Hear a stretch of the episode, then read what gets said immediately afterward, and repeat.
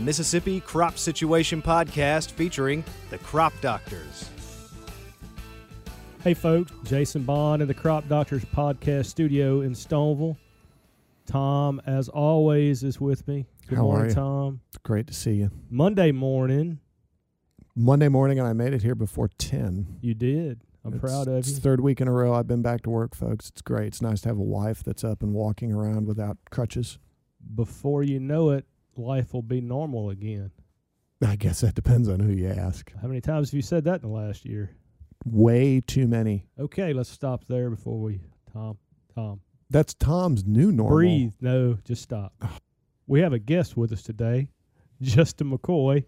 Justin, good to see you, man.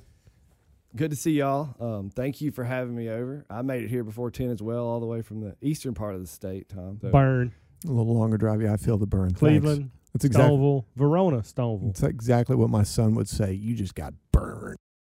Proud to have Justin here. Justin is a former DREC employee. How long have you been gone? A year? and I've a been half? gone for a year, so this will be my second year um, in Verona at the North Mississippi Research and Extension Center. Um, now the agronomist, I guess you could say, kind of a catch-all up there. Worked in soil fertility. Wait, wait, wait, wait. Yeah, slow down. There's a procedure. No projectile vomiting. Jason's going to hit you with an off the wall question. There's a procedure to these things. Okay. Justin was here for a long time, seven years. Too long. Uh, seven sounds Come on correct. now.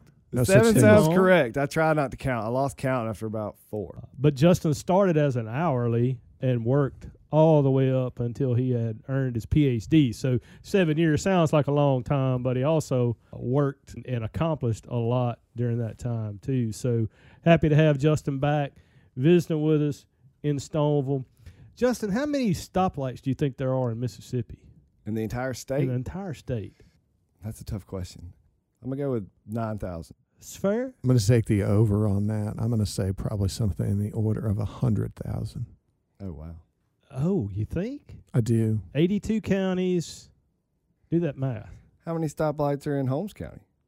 I don't know. I didn't pay Well that good played. of attention. That was well, Well played. Very good point. Issaquena County? wow. I mean, I'm from Chicot County, right across the river. Okay, but how many In my entire life, there was only one stoplight. In Chicot County, there's two now. how many stoplights are there? Actually, there's the, three. There's three in the Jackson General Jackson Metroplex. Yeah, but I don't do metroplexes, so I have, I have no a lot. Well, but those would be in the state of Mississippi. Well, you I- asked no, how many know they- stoplights are in the they state of. Mississippi. There's a lot. I know they count. So what'd you say? A hundred I said a hundred thousand. I'm under on that.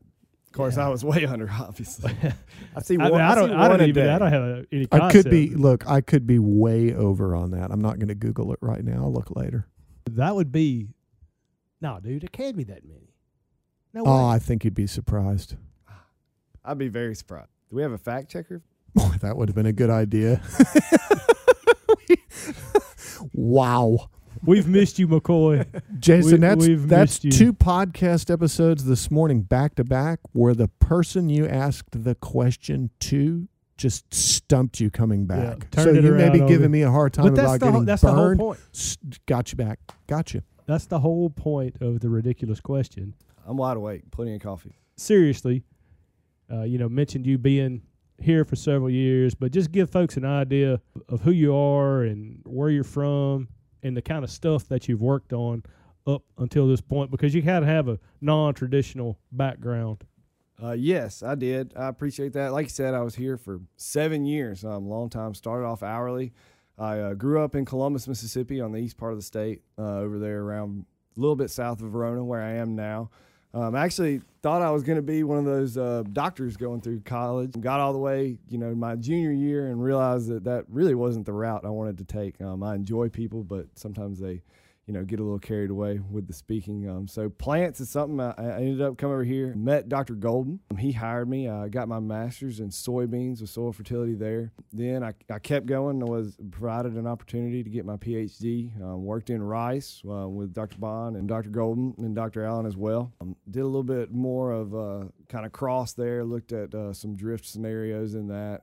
Your master's project was a soybean promotion board sponsored project, and then your PhD project was a rice promotion board sponsored project. So, why don't you just give folks just a quick blurb about both of those, just so they know the kind of stuff that you've worked on. Absolutely. So my master's, we looked at nitrogen additions on soybean. This was back, I guess it would have been seven or eight years ago now, when soybean prices were near the level they are today, actually. Um, so we were looking at adding some nitrogen uh, during those reproductive stages in high yielding beans. So we looked at that. Um, we did see some response, but economically it wasn't wasn't really something um, that we would recommend. And then going into my PhD again with the Rice Promotion Board, looking at harvest aid drift onto onto late season rice. Um, so we looked at timing, cultivars, different desiccants. Um, got a lot of good stuff about of that too. I know that you've been talking about it a lot on here and in a lot of the extension meetings we've been to, Dr. Bond. I was afforded those opportunities and enjoyed every minute of it. Uh, led me back across the state. Uh, now I'm in Verona at the North Mississippi Research and Extension Center,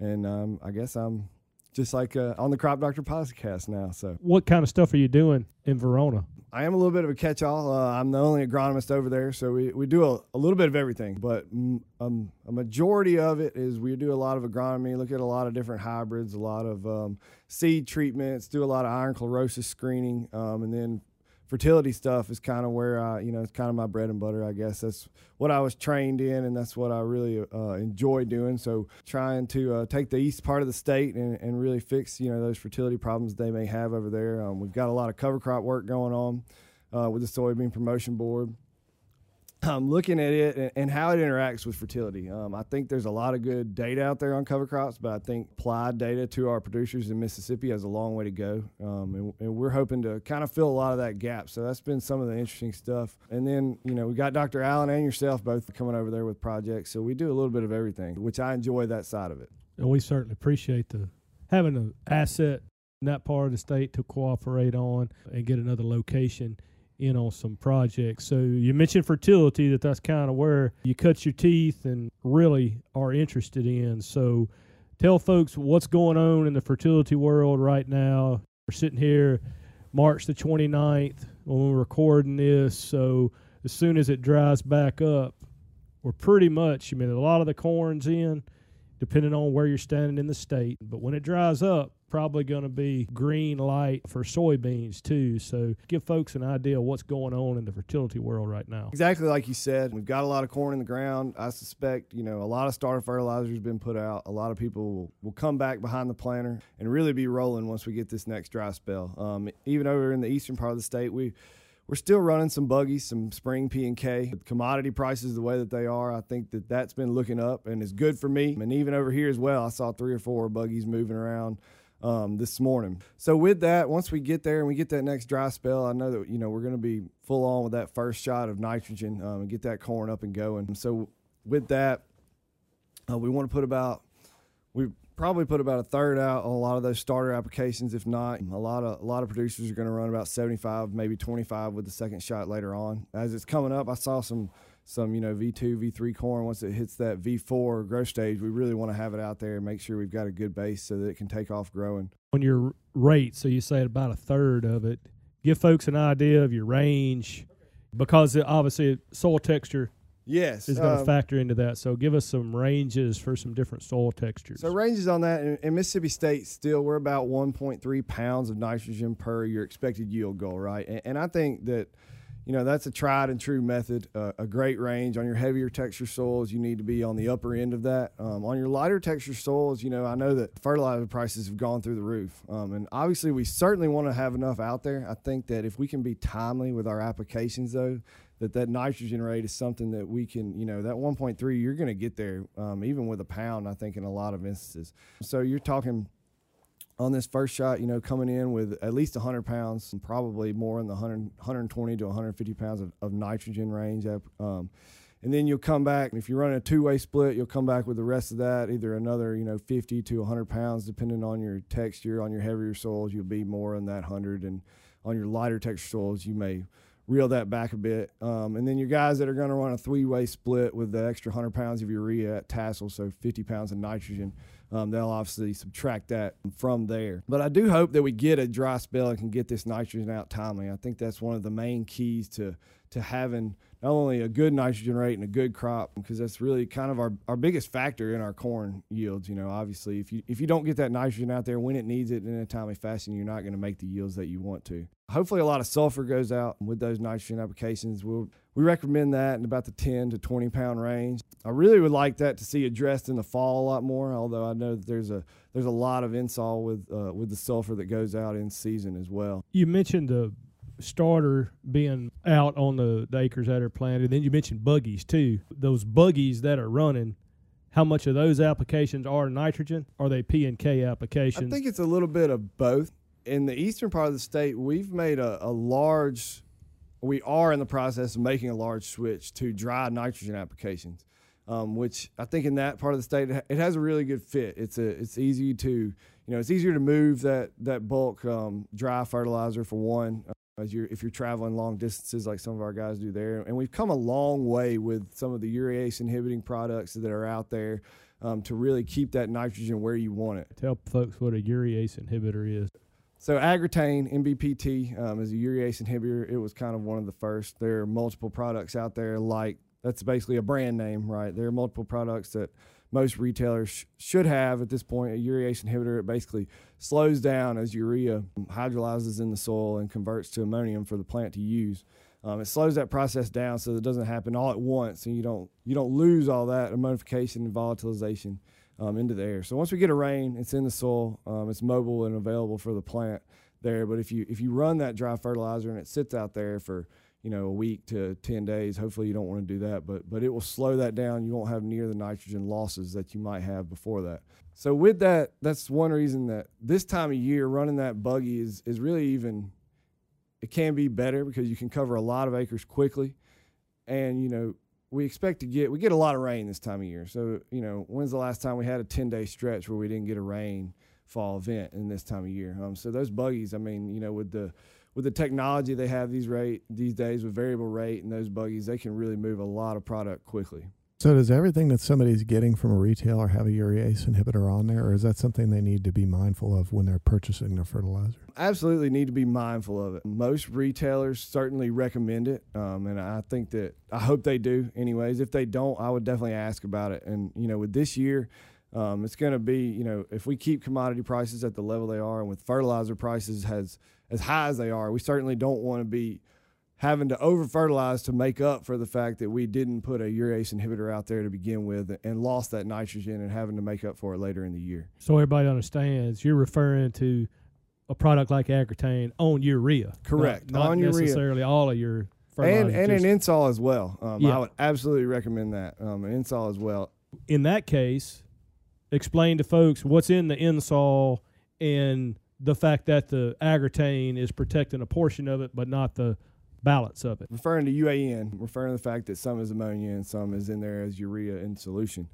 Um, so with that, it will it will protect that urea part so it doesn't, and the ammonia will volatilize even even quicker than that. Um, so we see a lot, especially on heavier soils, if we don't get that slit to close close tight, um, it's absolutely subject to all the same loss mechanisms that that urea would be laying on top of the ground. Um, see that a lot, especially in the eastern part of the state where we grow a lot of corn on the heavier blackland soils. Getting that to close back has really been a key for us. If you're trying to cover a lot of ground quickly, it can really exacerbate that problem. As you as you know, those knives are running. If you're running, you know, five six miles an hour, that's that's pretty swift. You're moving a lot of earth with that, and so that's why I think it's crucial to have the, one of those inhibiting products in the tank with that. Um, so definitely, you know, ask your retailer if they're not already doing that for you. I think that it's an it's an inexpensive solution to something that could really set you back a lot as we see those fertilizer prices really skyrocket. What's your recommendation for addressing that open slit where you've applied that nitrogen? Is there something that folks can do to address that? first thing is going to be slow down and really pay attention to that application. A lot of times it, that maybe that rig came from your retailer, maybe it's your rig. You went over it what one time at the beginning of the year. You know, you're going to cover a lot of ground with that, and and oftentimes it's one of the last things we think about. It kind of gets put on the back burner, and you put it behind the last tractor at the shop that's not hooked to a planter or whatever you can find out there, and it's hard to slow down this time of year. It is. I absolutely understand as you're trying to not only get everything planted but get everything sprayed and fertilized. It's a it's the busiest time of year that we probably have with especially corn. If you can slow down a little bit, make sure that those coulters are spaced where they're supposed to be away from that crop. And, you know, with environmental conditions are the main factor in all of that. If you're going to have a long, long dry spell, you can afford to, you know, hey, let's slow down a little bit because getting it out there and letting it sit in the dry ground for 10 days is not going to do you a lot of good. Um, it's just, it's not going to mobilize within that soil. And it's not going to be plant available. So those are some of the things you can do. Uh, those recommendations are sometimes difficult to carry out and absolutely understand that. So I think that a urease inhibitor or a nitrification inhibitor product in the tank with those is, is definitely essential to help aid in that process. But if you put those two together, I think that's when we can really see our nitrogen use efficiencies to climb in this state. And I think it's a big key that we need to move towards that as we have – some environmental regulations that come down and as we see some of the product problems in our water quality that's going to be some of the first things they look at is nitrogen use efficiency. How much are we applying and what are we getting out of it? So it's just something to be aware of as you're out there as you're running these applications and, and as you are so busy you know just take the time to try and make sure those coulters you don't have one off center dragging you know not greased well and, and turning as it's supposed to. Are there any people that make a little equipment modification to those coulters or, or knives, you know, drag a chain behind it or something like that to help close that furrow? I have seen that done. I don't know offhand of any ready made products that are like that. The things that I've seen, I've even seen somebody have planter closing wheels behind one. But all that has been done from what I've seen, and uh, correct me if I'm wrong here, but those have been kind of modifications done in a shop, you know, by somebody, uh, custom work, anyways. I don't know of a of a company out there doing that, and it certainly can help. That's a lot more, even more moving pieces on a machine yeah. that, that you know already has a lot of problems. You're running, you're running, um, you know, running UAN through there just eats those things up. It's going to eat up anything metal you put out there. You know, the urease inhibitor and just slowing down and watching what you're doing are, are the two easiest and, and quickest ways to to really make sure you're getting your bang for your buck with when you put out these nitrogen fertilizers. We've talked a lot about nitrogen on corn and just present you with a scenario.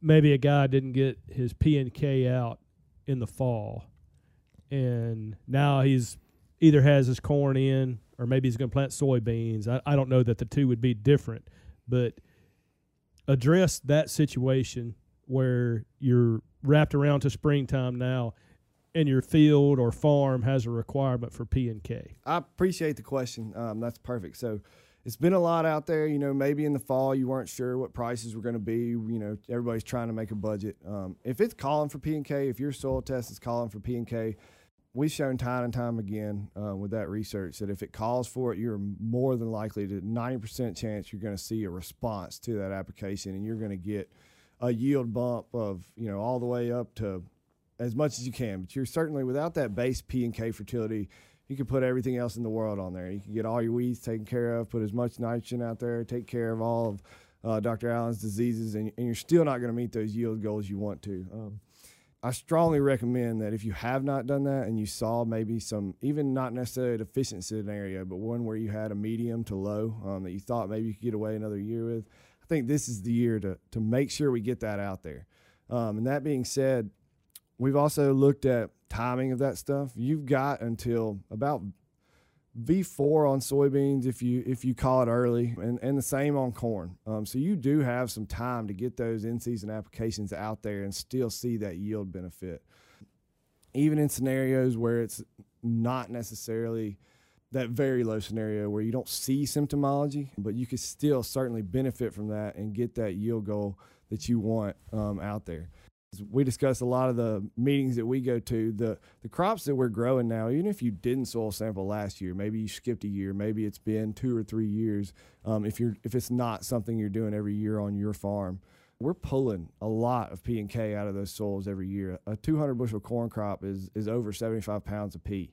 A 60 a 60 bushel soybean crop, you're removing over 75 pounds of K, which is exponential from where we used to be and exponential from cotton. Uh, so it's something to be mindful of. Even if you say you ran a, a maintenance rate, you put out 100 pounds of product of both, you know, you're only really getting 60 pounds of K and, and 40 to 50 pounds of P out there. That may not be enough to keep up with those levels that we're pulling off of those fields and, and we're sending to the elevators every year. Um, so as we continue to increase our yields and bump those levels up, you know, watching that P and K is something that we certainly need to be mindful of and and make sure we're doing a good job of putting it out there. Because Mississippi as a whole, the U.S. as a whole, we're in the negative hundreds of thousands of tons removal to addition rate every year. So certainly it's my job, something we want to do better at, and, and hopefully we can get there. And in years like this, when the commodity prices are there, it's something we want to make sure that without that P and K, it's a drop in the hat of what you can be on your yield goals. So, how often should a farmer be running just a basic general soil test? That is a good question, and, and a valid one that I brought up. Obviously, myself as a, as a guy of fertility, I, I mean, I'd love to do it every year, but that's difficult to do. Whether whether what crop you have out there, the weather conditions, and a budget. It's not necessarily free whether you you're getting somebody to do it or whether even if you're doing it. I mean it's still time that you have to take. But the trade-off on that can be immense. If you're not looking at those numbers Absolutely. to actually put product back in there to benefit the crop you have a pretty negative trade-off there if you're not putting the time into taking those soil samples. Well you could be off your entire yield basically if you wanted to be. Um, we don't see that a lot in, in agriculture situations because most guys are doing at least some form of fertility but certainly if you weren't i mean our yields would be back down to nothing. But you know seeing a jump between you know 10 to 20 bushels is, is, is easy to do and, and we see it all the time um, even when we go out there and you haven't you know you haven't seen you don't see that deficiency. By the time you see a deficiency it's too late. You're you know you've lost 20 30 bushels of corn for sure and soybeans I, I would say uh, on a lot of the on a lot of your high productive ground absolutely. Related scenario and you mentioned timing earlier how responsive are corn or soybeans or both to a post emergence application of P or K? You know say you, you are soil testing but then your crop shows an obvious deficiency and you need to address it if you're to the point where you see a deficiency of a P or a K you're going to have a hard time getting that back throughout the year because most of the time, I mean, soybeans, you're probably not going to notice it until V4 or so when it's really mined. It's pushed everything it could find early in the year up into the plant, and then you'll start to notice the yellowing or the reddening or the chlorosis of those leaves. You may get a little bit back. I'm, I mean, I would absolutely recommend you put some out there at that stage. Um, but if you get there you're going to wish you had done it sooner. So that's why we want to hope that you are doing some soil sampling. And if and if you have a question or it's somewhere you've seen in the past, you know, address that on the front end. If not in the fall, I, I would always recommend the fall. But if not in the fall, you know, at planting. As I said before, I mean, we've got up until about V4. V4 is pushing it, um, but you can put it out at plant and during the during those early growth stages and still see the results from that. Now, if you've got a truly deficient situation, you may not have enough mineralized, you know, at, by that time to really see that. But if you got a situation where your soil test came back medium to low, you might hope it would get there, but maybe your roots don't develop like they should for some reason. We have a wet year, then that that could take effect, and really you could see that right then in that year. The micronutrients are going to be the biggest of those that we can address in season. Uh, sulfur, zinc on corn are the two that really come to mind quickly. Sulfur on everything. Um, we see it more and more every year.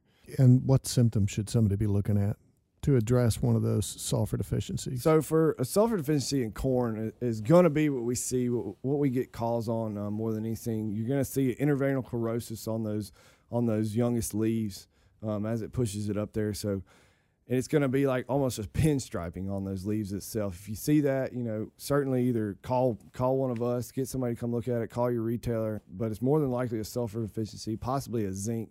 Zinc's going to show up even earlier than that. So zinc could be as young as you know two, three leaf corn. Um, you see that it'll yellow up. There's some really good zinc chelates. Um, you can run them about 10 pounds an acre. You may get some burn from that. Um, but of all the data we've done, the burn doesn't matter. It, it, comes back, and the zinc will make up for that little bit that that you may see. Sometimes it's not pretty, but it, it's better than not addressing the problem. Uh, sulfur, you can address that in season. A lot of the sulfur deficiency we see, Dr. Allen, they they kind of come and then it will go away. So as that plant grows, you may it may grow out of it, but that doesn't mean the problem wasn't there. And if you had addressed it beforehand, you would have seen that yield increase from that. Um, sulfur can be one of those tricky ones because our soil tests and our tissue sampling, it just the way that it tests for it doesn't quite always show up how we would like it to be in a plant available form. We have a hard time exactly pinpointing that.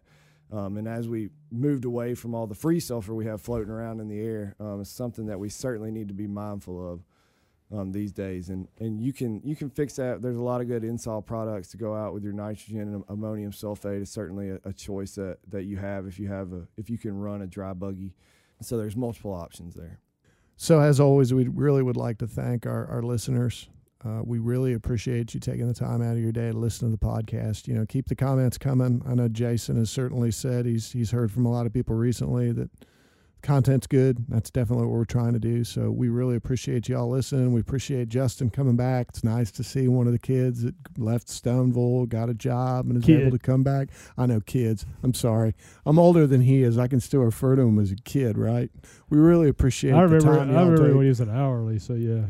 I don't necessarily recall that I remember him as an hourly, but oh, you know. I do. I do. Oh, I'm sure Jason could tell I some was a kid stories. we, we, we'll try not to embarrass him. Justin, for real, good to see you. Really proud to have you in Verona doing what you're doing. So keep up the good work, man. Man, thank y'all for having me. Absolutely. I certainly enjoyed it and appreciate it. The Mississippi Crop Situation Podcast is a production of Mississippi State University Extension.